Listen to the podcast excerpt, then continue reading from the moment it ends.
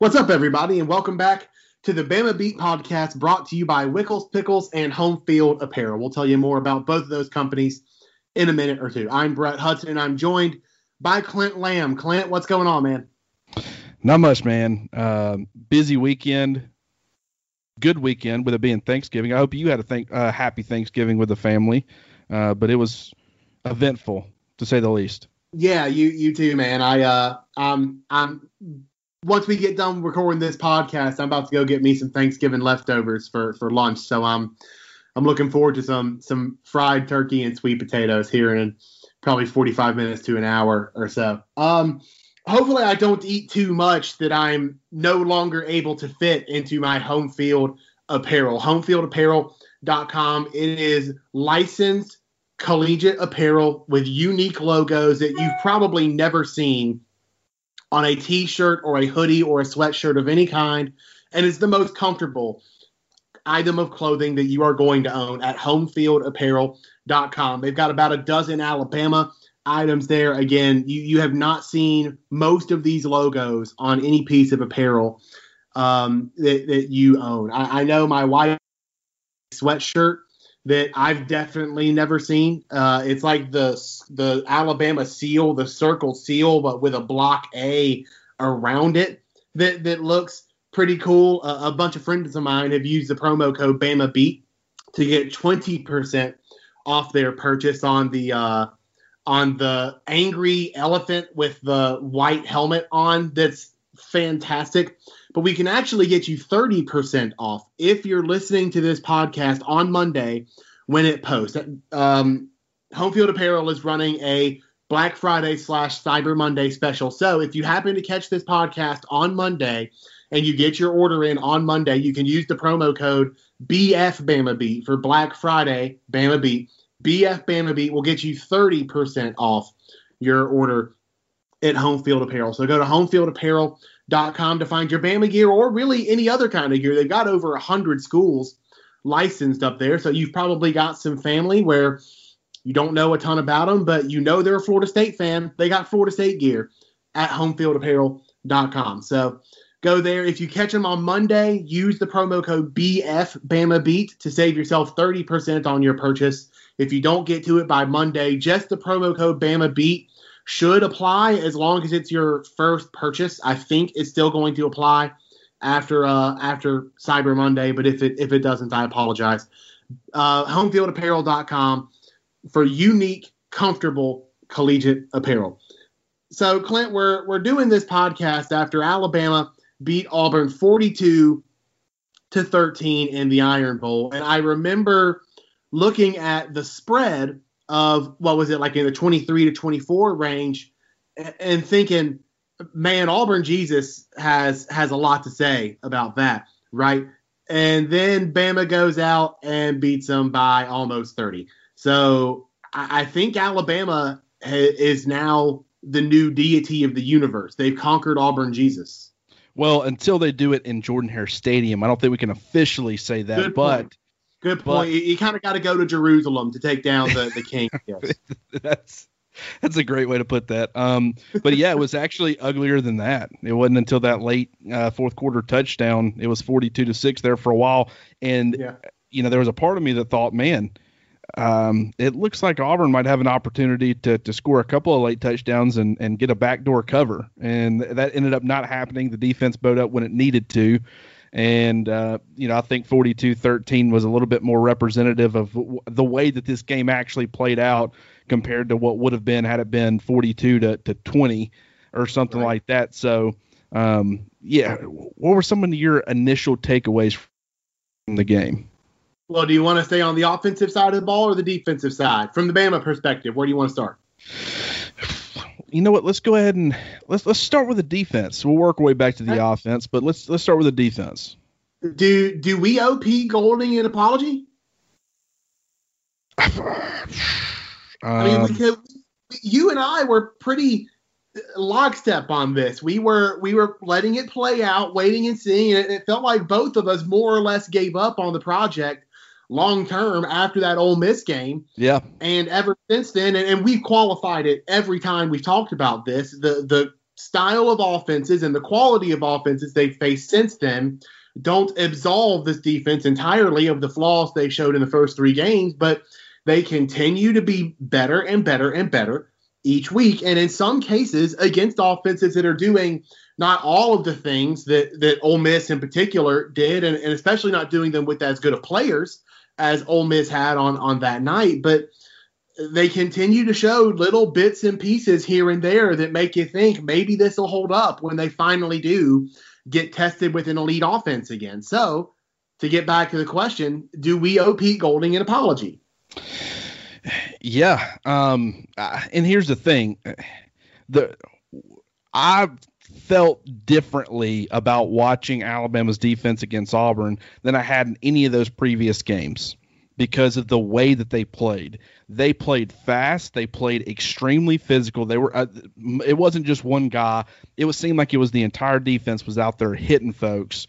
Um, you saw certain guys who you've been concerned about, like a Dylan Moses, play a lot more confidently, uh, had a much better grasp of his run fits um, and things like that. So there's just I feel a lot better. And it's not that Auburn, I actually thought it was a little strange. I didn't feel like Auburn did anything overly difficult to to really try to throw a wrench at Alabama's defense, which I thought was like strange. Two reverses, like two reverses, that was it. Yeah, I mean, it was just like it was very kind of, at least to um, to some degree, I feel like it was very vanilla, and, and that and I hey, thought that you were going to coordinator at Auburn. Who's the OC there? Chad Morris, former Huh. Arkansas. Huh. Maybe you can draw a draw a connection between those two.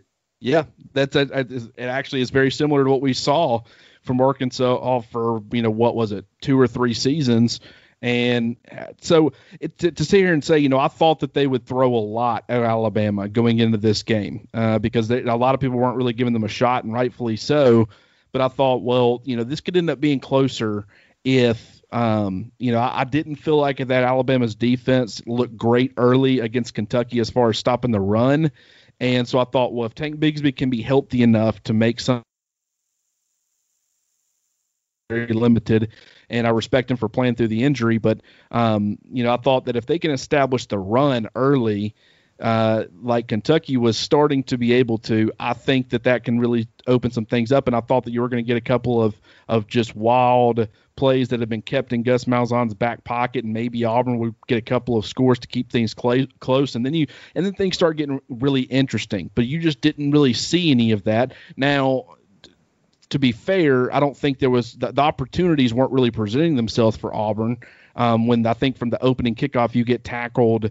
Um, you know what was it? Unlike the, I know it was way before the 20 yard line. So you've already kind of put yourself in, in a little bit of a dangerous situation where you're trying to kind of work out of that, get in a position where if you have to punt to this elite Alabama offense, that you you know are not giving them the ball at the 50 yard line, uh, ma- making things just super easy. But at the same time, I just never felt like Auburn's offense got comfortable, and some of that has to do, a lot of that has to do with the way that from the very first series, you know, makes them go three and out, gets a sack uh, from from Christopher Allen, and you're talking about you know guys were out there playing assignment football, dominating up front. It was fantastic to see. I'll tell you what, right now, you know, for I do want to give Dylan Moses a lot of credit because I feel like that he played a lot more confidently. I feel like that he looked a lot more like the old Dylan Moses. Was he perfect? No. Does he still kind of continue to get lost a little bit in coverage sometimes? Absolutely, but especially against the run, I feel like that he played extremely well. And you kind of started maybe you know it just it takes a while to come back from a, a an ACL injury, and so maybe that's what this is. Maybe Dylan Moses is one of those people, and you know, and the other thing about Dylan Moses that I want to talk about just super quickly is you've got to understand he's a college kid, right? You know, when, when you go home for Thanksgiving, you're going home to mama's and uh, your, your mama and daddy's house, right? And I can remember when I was in college, you know, you kind of were were doing what you wanted to when you were down at college, and and you know, you stay up as late as you want, or you know, if you wanted to go get Wendy's at you know 1 a.m. in the morning, you could. You know those kind of things, but then you go home and it's like you have more structure and more rules because you're under your parents' roof. Well, th- that kind of applies here. You know, I w- and we all saw the situation that played out with, uh, you know, the the Dylan Moses' dad after you know he had decided to come back. There was some questions. His dad put out that letter, and you could tell his dad's very involved. The That's not a bad thing. Yeah, the uh, yeah. So I mean, it, I'm not criticizing at all. I'm just saying that his uh, you could tell that his dad was a little bit concerned about his decision maybe to come back, especially with some things not in place. And so maybe this entire time his dad's been like, you know what, I'm gonna trust you, son, but you cannot get hurt again. Like that, you just you have to stay. And just there, I think Dylan Moses to some degree has been playing with a lot of fear one priority has not been let me go out here and make a ton of plays. It's been I got to stay healthy, and you and there's no way that you can look at that situation and blame him at all. Uh, it, he what he did was he chose to come back, and I I'm, I guarantee you he probably would have been a day two pick, but he was be on an NFL roster right now trying to work and get back, kind of like Jaylon Smith for Notre Dame did a few years ago, and you know he would already be financially secure uh, for the most part. He probably would have cost himself a little bit of money, but he's come back, and I wouldn't argue that he's improved his draft stock. But point being, um, you know, I, I, can.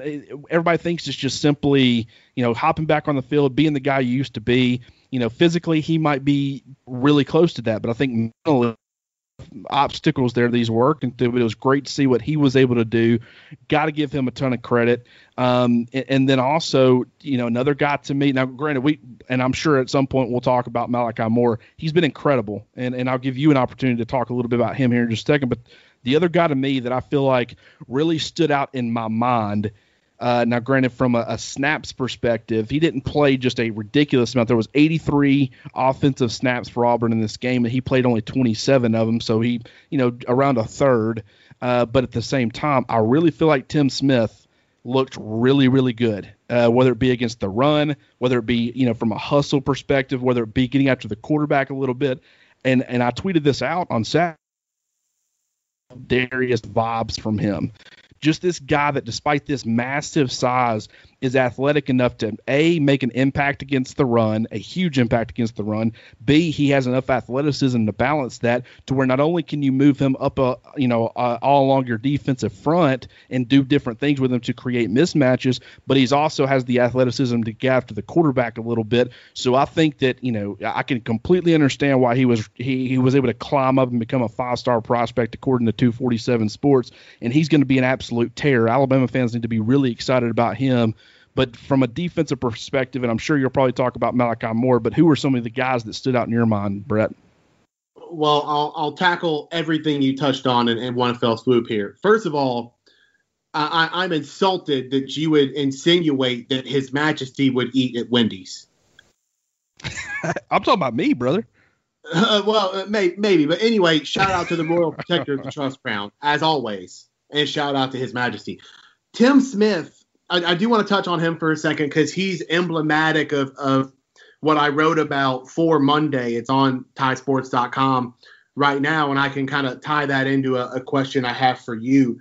Tim Smith, the the thing that Coach Saban was really excited about him was he's very athletic for for his size. He he's someone who's big enough to play both nose and defensive end, but the thing that Saban constantly mentioned when talking about Tim Smith was that he played basketball in high school in Florida and was a, a, a, pretty solid basketball player. So you're getting a lot of agility and mobility out of someone who is obviously huge, big enough to, to play nose. And that seems to be where he's played most of his snaps as his role has increased on, on this defense. So uh, I think this is a case of the physical talent clearly being there and it kind of manifests itself in the system as he becomes more comfortable in college football as he practices more and gets more comfortable in the in the Nick Saban defense. He becomes more of a reliable option because you can lean on him to do more and you know he has the the physical talent to do it. And when you introduce someone like that into your rotation you're clearly going to become a better pass rushing team, which is what I wrote about on tidesports.com. It posted first thing Monday morning. Um, it's in the Monday newspapers around the state. I don't know the names of every uh, newspaper in our network, but there are a bunch of them. And I wanted to see what you thought about this relative to the Auburn game specifically, because I, I asked Saban about pass rush after the game, and he said he thought they benefited from being able to play more guys, and part of that was due to necessity, right? LaBryan Ray missed three games, and he's been kind of a reserve guy for these two most recent games as he works his way back from that elbow injury. So you've kind of been forced to play more of Mathis and more of Byron Young. You've been forced to introduce Jamil Burroughs to the rotation. You were forced to introduce Tim Smith to the rotation, and that worked out in Bama's favor because he's played more and more and more over the last three or four games or so. And I think the pass rush is probably the aspect of this defense that is most reliable in this improvement. Because as again as we've mentioned several times in, in, talking about this defense there are a lot of aspects of this that are hard to put too much stock in because of the opponents that they're facing. Pass rush i don't think is that. I think this pass rush is undeniably better and i think that manifested itself in bo nix's performance if i told you before the game that bo nix is going to throw 38 times I, I know I would have projected him for at least 300 passing yards, probably two touchdowns. Instead, he throws 38 times for 227 yards, no touchdowns, and two interceptions. I think a lot of that is because Bama's defense sacked him twice and was credited with nine quarterback hurries, which again, quarterback hurries are a little bit of a nebulous stat. You don't want to put a ton of, of weight into it, but it is there, right? Nine quarterback hurries. He was constantly leaving the pocket and having to try to create something of of nothing. So uh, Auburn, they couldn't run the ball. They had 2.9 yards per carry. Could not do that at all. And Bo Nix was unable to make Bama hurt through the air. And and, and while people like Malachi Jordan Battle and Patrick Surtain II have a lot to do with that, I might argue that the pass rush has more to do with that because they've improved so significantly over the most recent maybe six weeks or so to the point that they can do this kind of thing to to Bo Nix and to really any passing team that they face from from here on out. I really think this pass rush is significantly better than what it has been, and I don't think that's going to go away.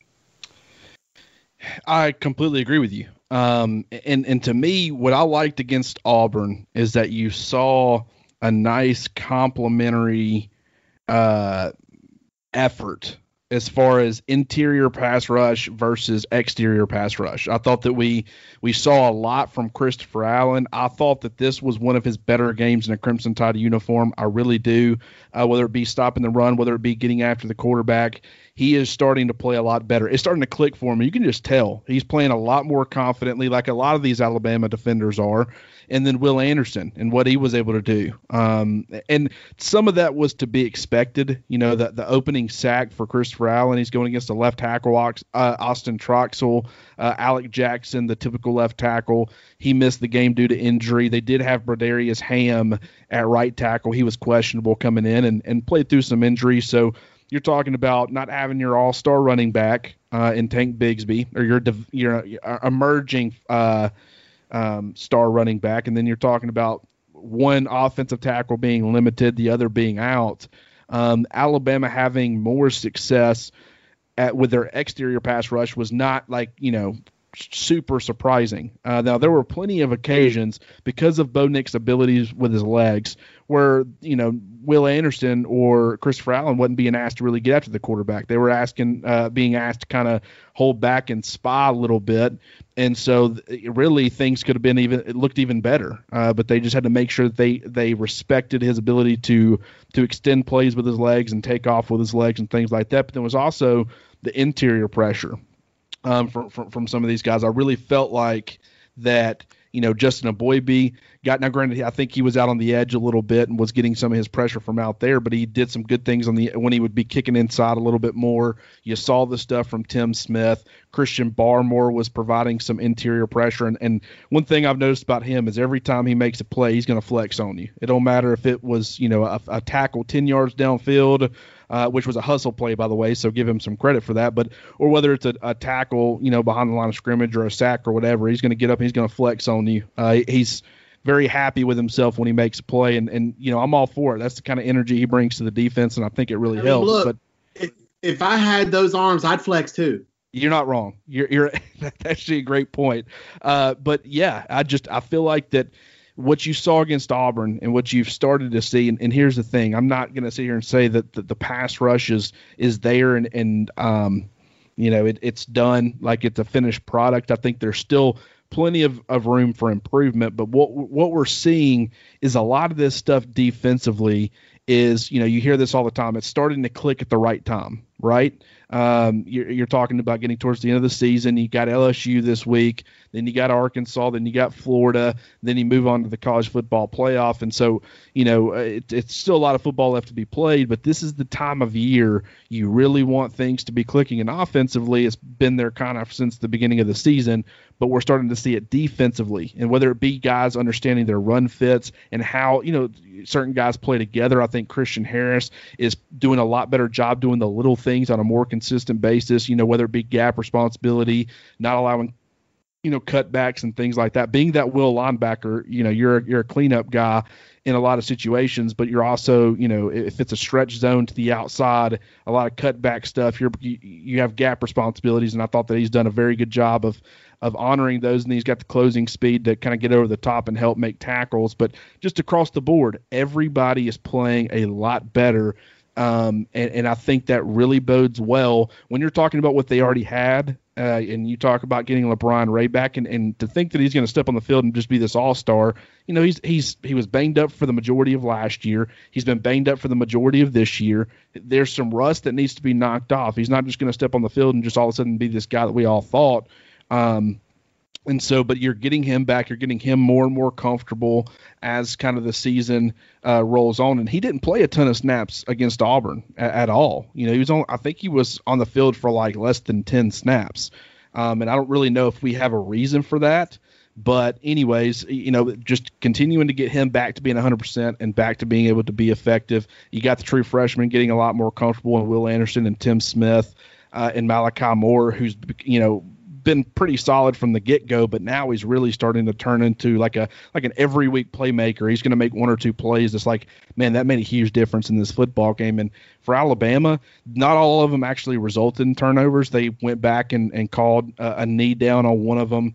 Um, and then there was another one that I'm trying to think. Oh, the the one I think, and, and they didn't give Tim Smith credit for this, but I want to say that it was Tim Smith that stripped the ball away, and then Auburn's uh, right guard was able to jump on it and recover it. But Alabama's just putting, you know, the defense is putting the ball on the field, uh, you know, or forcing the opposing offense to put the ball on the field and giving them opportunities to not only create turnovers through interceptions, but fumble recoveries as well. I mean, this very exciting where this defense is heading. I, I don't know how Malachi Moore is not a freshman All American. Like I, I don't, I don't, I find it hard to believe there is a freshman DB that has made a bigger impact on his team than Malachi Moore has on his. And and look, I can't I can't watch every game of, of every team. No one can. So I'm sure if other fan bases out there get a hold of this, they'll probably at me with their freshman DB who no. got like four or something, and that's fine. That's no, fine. I, th- I, think you're I think you're 100 percent right here. I, I just don't. I, I find it hard to believe there are four freshman DBs that have had a bigger impact on their teams than Malachi Moore has had on his. I completely agree with you. And and just it's it's been against the run, it's been against the pass, it's creating timely turnovers. Um, you know, being a, now he didn't have his best tackling performance. I didn't feel like against Auburn, but he's been pretty sound as far as his tackling, which has been an issue for other defensive backs throughout the season. Much more veteran guys. So just being able to put a guy at that position, and we understand how important that position is because you know with with Minkah Fitzpatrick, when you've got a now don't get wrong, Shyheim Carter uh, he was an effective player there, but he didn't provide the ceiling at that spot like a, a Minkah Fitzpatrick. Um, he was just Shyheim was more of a guy that just knew what everybody was supposed to be doing, knew what he was supposed to be doing, and was always in the right place. But he didn't have the same kind of playmaking ability to the same degree that a Malachi Moore does. So just having that at that spot, because I, I mean, you're talking about a, essentially in, in a lot of ways a slot corner. He's down in the box a lot. He's helping against the run, but he's also got to be able to cover, you know, shifty receivers uh, and things like that. So, very impressive performance from him. I completely agree with you. Uh, I, I feel like we need to take a quick minute to recognize Christopher Allen before we we break and and get to the offensive side of the ball. Like he's very quietly leading this team in tackles for loss by a lot. He had two against Auburn, uh, a sack as well, and I, I just don't think anyone anticipated this kind of an impact, at least statistical impact from from Christopher Allen. I mean, I think we expected good things, but I don't know that actually we may have made this one of our preseason predictions. Um, we tackle did. for loss was not on here, but we did predict a team leader in sacks, which yeah, I yeah. think I think he leads the team in sacks. He does. Uh, Christopher Allen has four. Christian Barmore has three. Christian Harris has two. They're the only ones that have two or more sacks this year. Um, I picked LaBryan Ray to that's a tough scene. Uh, you picked Will Anderson, so uh, I guess you have me beat on that one thus far. Nah, I mean it, you, you can't take into account injury. So the fact that he hadn't even been on the field, at least Will Anderson's been on the field all year, and, and, he's gotten close. He's been an impactful pass rusher, but he has not finished with sacks like I thought he would. So I'd actually say that the unknown status and what he would have done had it been LaBryan Ray is probably more so in your favor than actually of having seen Will Anderson on the field for the entirety of the year and him still not uh, you know, having the sack production yet. But well, so, in, in, any event, looking at these preseason predictions, which I'm sure we'll we'll look at in more full detail once the season ends. I mean, defensive MVP, defensive breakout player, leader in sacks, strongest position on the team, bounce back players, best of the rest. Christopher Allen is not mentioned in here, and right. he is currently uh, leading the team by a lot in tackles for a loss. He has nine. No, uh, no one else has more than uh, five and a half. I'm going to quickly look and see where Christopher Allen ranks in the SEC in tackles for a loss. He leads it in in tackles for a loss. He has nine. Auburn's Colby Wooden has eight and a half.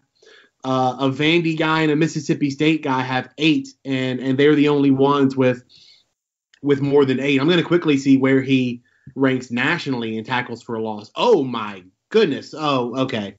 There, I mean, there's an Arkansas State dude that has 18 and a half tackles for a loss, but they've played 10 games. Let's do tackles for loss per game. He ranks, he's in the top 100. Uh, that's not as much as, that's not as high as I expected. At any rate, he leads the SEC in tackles for a loss. And while I think a lot of people look to Christopher Allen to to step up and be a uh, and be someone who is a consistent threat on the edge of Alabama's front, I don't know that anyone expected him to lead the SEC in tackles for a loss with two games left in the regular season. Yeah, and, and with with him coming in I thought this a, extremely important piece because he's really the only edge guy that had any sort of significant experience coming in. Um, and and so I thought that where his role was going to be was he had shown some flashes, especially during that true freshman season a few years ago, where you saw that he could be a pretty good player. Um, but I didn't see any sort of ceiling like I did with with Will Anderson. And I certainly thought that his most valuable role will be being that steady presence that kind of knows what he's supposed to do, get the job done, kind of be an unsung hero. And, and in a lot of ways, that's exactly what he has been.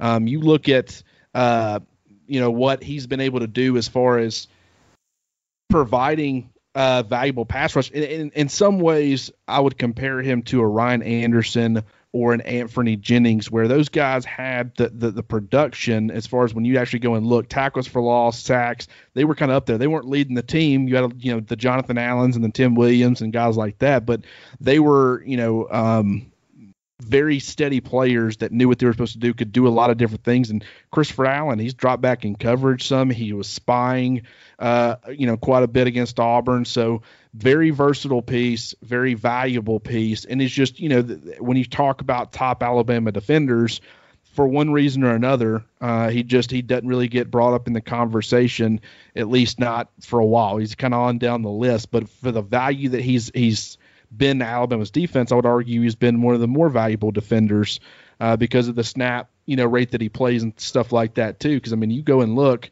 yeah, I mean he played 50 snaps against uh, against Auburn out of the 83 that they had, and you know trying to look at yeah, so he's right there in the same range as, as, as Will Anderson, which is interesting that Will Anderson still leads the team. Oh, you know, granted, Christopher Allen actually ended up missing some time because of the um, shoulder injury. He had to go to the the, the tent for right. Uh, yeah, a few snaps. So maybe that's why I was wondering why Will Anderson. I, I figured Christopher Allen would have actually led the team as far as edge players, um, as far as snap count goes, but just been a very valuable piece. So I, I completely agree.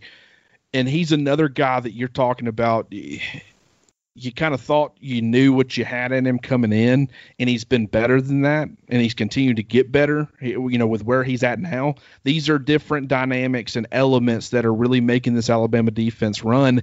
Because you know, you thought, okay, by this point, it's going to be, you know, a lot of these true freshman edge players are going to have had plenty of experience. This is probably the point in the season where they're kind of taking over and you're relying a lot more on them. And Will Anderson is very heavily relied on, and he does a lot of things from a statistical standpoint. Maybe he hadn't had uh, the type of season that a lot of people had hoped, but it's it goes beyond statistics. He's made an impact in ways that go beyond statistics. But for Christopher Allen, he's continued to just be that steady performer, and and and I think that that needs to be acknowledged. And I'm actually really glad that you brought him up. Shall we take a break and talk about the offensive side? Yeah, I think so. Well, uh, we, I think that's a great way to do it. You know, defense on one side, offense on the other. So, guys, like Brett said, going to take a quick break. When we come back, the offense side of the football, Mac Jones, Najee Harris, DeVonta Smith. Tons to talk about. Stick around for that on the Bama Beat podcast brought to you by Homefield Apparel and Wickles Pickles.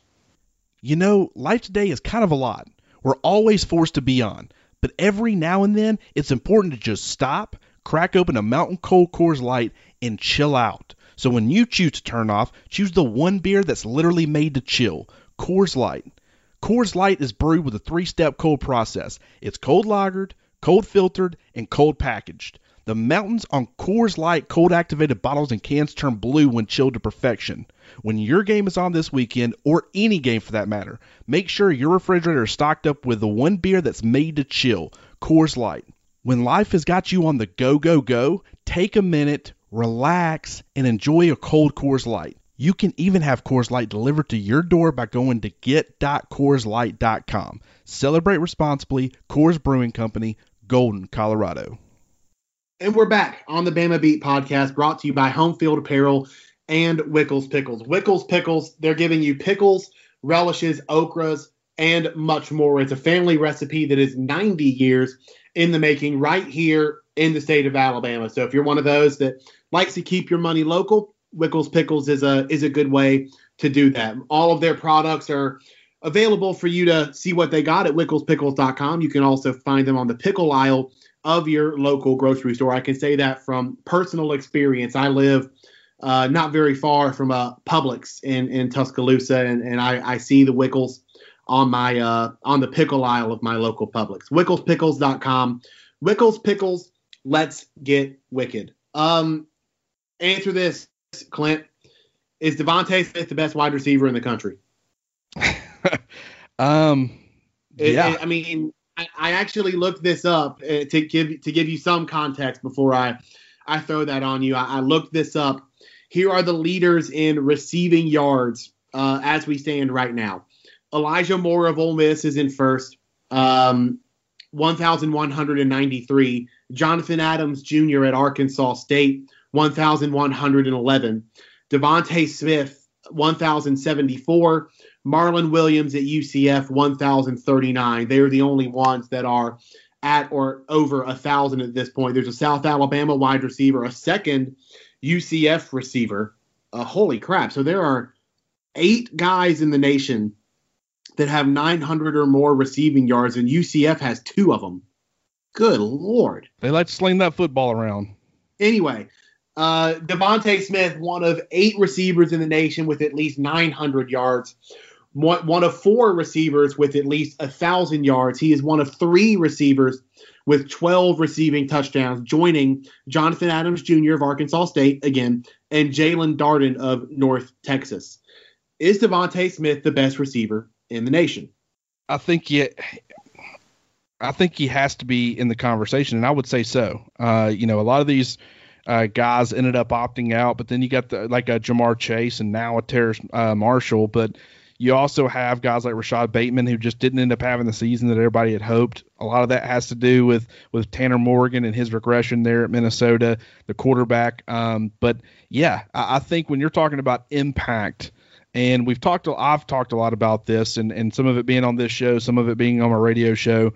But I think that just his ability to kind of transition from being that guy who is just very opportunistic based off of the defense, giving a ton of attention to Henry Ruggs III and, and Jerry Jeudy and in some cases Jaylen Waddle, to being the guy that everybody's like, we got to figure out a way to stop this guy. You know, John Metchie's a very good receiver. Slade Bolden is a very serviceable receiver, but we got to figure out a way to stop uh, DeVonta Smith. And and defensive coordinators are approaching it with that mentality, and they still can't even remotely slow him down. You know, in, in the last six games, he's got 58 catches for 922 yards and 11 touchdowns, and just over a regular 12. And and people will sit there and say, you know, you're taking out the cupcakes, right? Um, this is an all SEC season. These are SEC defenses. Every week, they should have the ability to try to slow down your top option. Uh, at least most defenses should, unless you're Ole Miss or maybe a Vanderbilt. But um, you know, you're talking over a, a 12 game regular season in any other season if you double all those numbers, you're talking about over 1,800 receiving yards, well over 110 catches, and 22 touchdowns. And that wouldn't even include SEC championship, playoff appearance, bowl game, whatever it ended up being. If he was able to keep these numbers up over the entirety of a, of a, a normal season with 13, 14, or maybe even 15 games, he would exceed 2,000 receiving yards. You know, that's the kind of performance that we've been seeing out of him over the last six games. And, and those other two games to start the year, he didn't, you know, I want to say he was in like the 60 to 80 receiving yards um, in, those two games, just kind of started a little bit slow. We're figuring some things out without all the weapons. But since then, he has been on fire and, you know, to be honest with you, damn near unstoppable what what impresses me about DeVonta is that statistically, he's clearly being asked to do more in the absence of, of Jaylen Waddle, and he's doing it. Like he he clearly has a more significant role in the offense, which makes all the sense in the world. And he just keeps doing it. He's constantly getting open. He's executing a bunch of different schemes and routes and all that. We saw Sarkisian use him as kind of a, a, blocker for a lead screen, all as a ruse to get him open on a slant. That's how they scored the second touchdown with with him. They continue to use him in different ways and throw different things at him, ask him to do different things, and he does all of it. He executes all of it at a very high level. I, I can't say for sure whether he's actually going to be up there for the Biletnikoff Award this year. I, I got my uh, semifinalist ballot in my email inbox earlier today, so I'll have to handle that at some point this week, I guess. But uh, uh, I don't know how every ballot does not include DeVonta Smith as one of the the ten semifinalists for the the Biletnikoff Award because he's just he's just dominant. He's he's now played eight SEC defenses in a row. No no uh, non-conference game is a break in there to pad the stats or anything like that. And everything these defenses have tried, it's been it just hasn't been enough. That no one's been able to to do it, and we're finally getting the matchup with DeVonta Smith and Derek Stingley Jr. this week, which we'll get more into later on when uh when when we do a podcast later this week breaking down the the Bama LSU game. So I, I look forward to seeing that matchup, but I, I imagine it probably can't be done if Stingley doesn't do it, right? Because uh, while Stingley isn't having like the the monstrous year that uh, people, myself included, expected of him, probably um, more indicative of LSU as a whole than it is of, of Stingley. I don't know that there is a corner out there that is just absolutely locking everything down and um, making it happen that way. Like Clemson and Ohio State are obviously immensely talented at every position, cornerback included. So, should Bama face one or both of them in the college football playoff, they might uh, they might produce an, an excellent matchup in that regard. But I think it's going to be until then that he faces someone that might be able to challenge him physically because I don't know that anyone at LSU, Arkansas, or Florida uh, really stands out to me as someone who can. Well, I'll say this: um, DeVonta Smith put up over 200 yards receiving against LSU last year, yeah. um, and and that was you know mostly not not all, but mostly against Derek Stingley. So right now, uh, DeVonta Smith's one and zero, oh, but with having the extra attention that he's going to probably receive in this particular game. Um, you know, we'll kind of have to see. And and Stingley last year, with the way that he was so dominant against everybody except DeVonta Smith, he might take that personally and be ready to kind of come out and make a big statement in in this game. Um, and, and, so we'll, kind of have to see. But you know, I completely agree with you. I think the only one that would have come close was a Shaun Wade, maybe for Ohio State, and you know, what's that guy's name, like Ty for uh, Fryfogle or whatever for for Indiana. If you go watch um, what he did against Shaun Wade, I thought Shaun Wade was very, uh, you know, he exploited some some aspects of of Wade's game that I think that DeVonta Smith will be able to, uh, you know, take advantage of as well. Now, granted, you know, some of that was just size uh, differences and things like that, but I think that with the, with DeVonta Smith's ability to create through, you know, separation through route running, I think will really help him. And I mean, he, he can win 50 50 balls when you need him to, and there's rare occasions. I don't think he's dominant in that area, but he's, you know, he can win some uh, some contested, contested catches. But overall, I just think that he's so open all the time. He makes, you know, everything pretty easy on Mac Jones. Uh, but just, and we talked about, we've talked about this before, but it's just incredible how what he's doing statistically because now he's the SEC's all-time receiving touchdowns leader and he did that, you know, a couple of weeks ago, and he's still adding. At this point, he's just racking up, uh, you know, creating that separation between him and number two. And if I were to go ask, you know, an, the average Alabama fan or the average fan of, of another team that at least knows enough about Alabama, hey, who were the best receivers in school history? I don't feel like that he would his name would come up as far as you know as being one of those you know top three to five guys, which is just crazy to me. He's just been extremely underrated, got the job done, um, and and fought to overcome a lot. And it's not just his receiving ability. Uh, it's his, his willingness to be a run blocker. I mean, he is just for being 173 pounds or whatever it is that he he you know it's currently at. I mean, he will absolutely work his tail off trying to get guys blocked to create for the other receivers and just like a lot of these other Alabama receivers in the last few years, but just very selfless player. And he deserves everything that he's getting right now as far as the, the recognition and the statistical, you know, um, dominance and, and breaking some records and doing those things. Very impressive player who's con- it continued to get better over the course of his career. I, I don't know that I have anything else to add offensively. I mean, is this not kind of – the the ho hum? Is this not just kind of the the drum beat continuing? This is the metronome, right? One, two, three, four. One, two, three, four. One, two, three, four. This is just nothing about this is offbeat. Yeah, and and and once again, another you know throw or two from Mac Jones that just makes your jaw drop. You know, and just stuff that you don't think. Uh, that he should be able to do, he's able to do. And then when you look at Alabama's offensive line, and what's interesting is that you know people are starting to get more on board with the Landon Dickerson thing. Um, but you know, I brought it up on Twitter last night.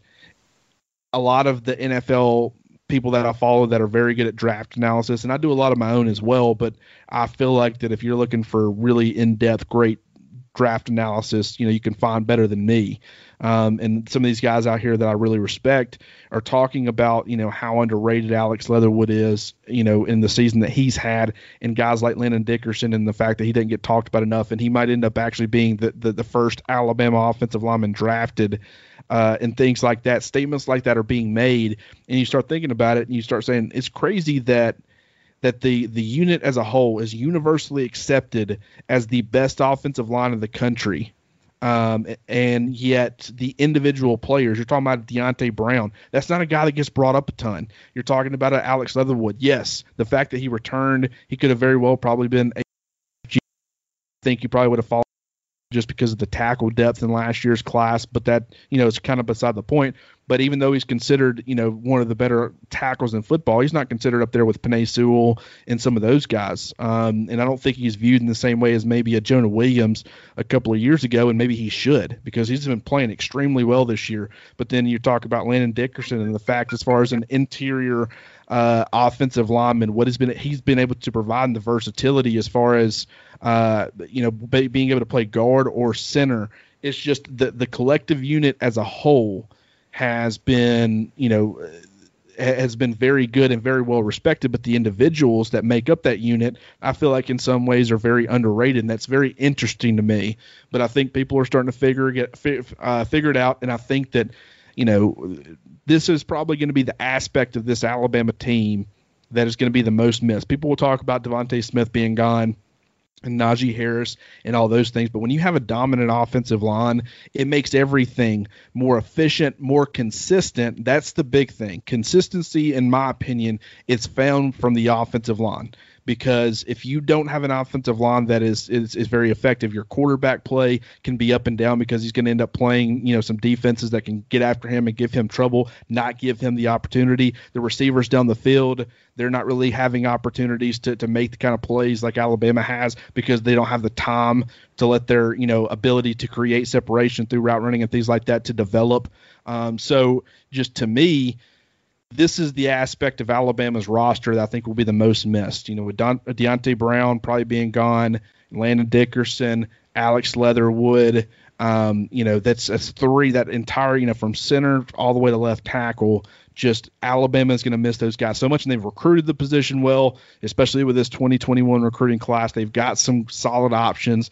They'll still be a very good offensive line, but this is a very special group that I think deserves a lot of recognition absolutely. We'll see if the the Joe Moore Award makes makes good on my season long prediction that they'll be the the best offensive line in the in the nation. We'll we'll see if uh, the Joe Moore Award uh, does me some justice on the back end there.